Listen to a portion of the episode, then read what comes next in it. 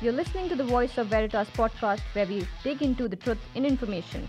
My name is Sama Bali, and with me today is Abrar Hussain, Director of Product Management for Veritas NetBackup. Welcome, Abrar. Thank you, Sama. Happy to be here. So, today we're going to talk about the new user experience we're introducing with the release of NetBackup 8.1.2. Abrar, can you tell us more what this new user experience entails? Sure thing.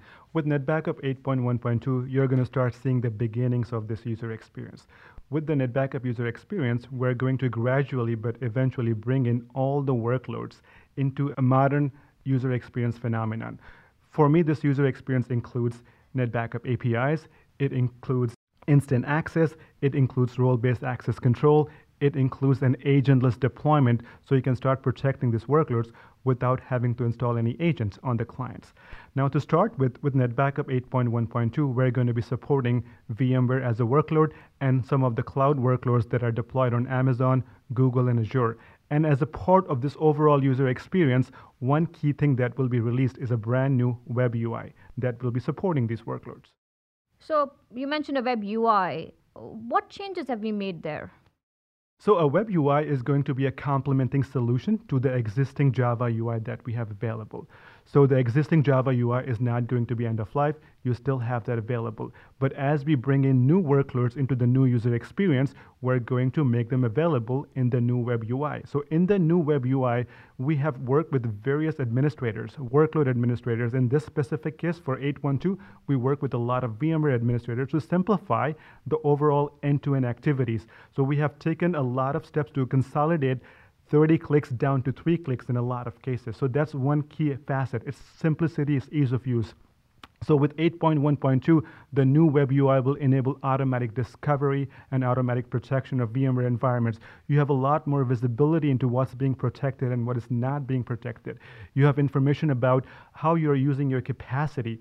So you've got a front-end terabyte capacity that you're entitled to we will show you exactly how that capacity is being consumed. And we will break that down from a workload by workload perspective. We will span that across master servers. So you have visibility into how your environment is being used from a capacity point of view.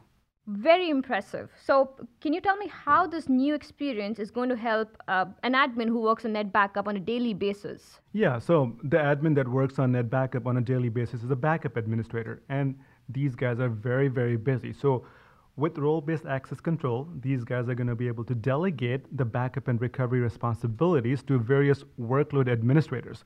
So they're enabling themselves, but they're also enabling the workload admins. So they're able to delegate, so they have more time to do other things that they can do from a higher level perspective.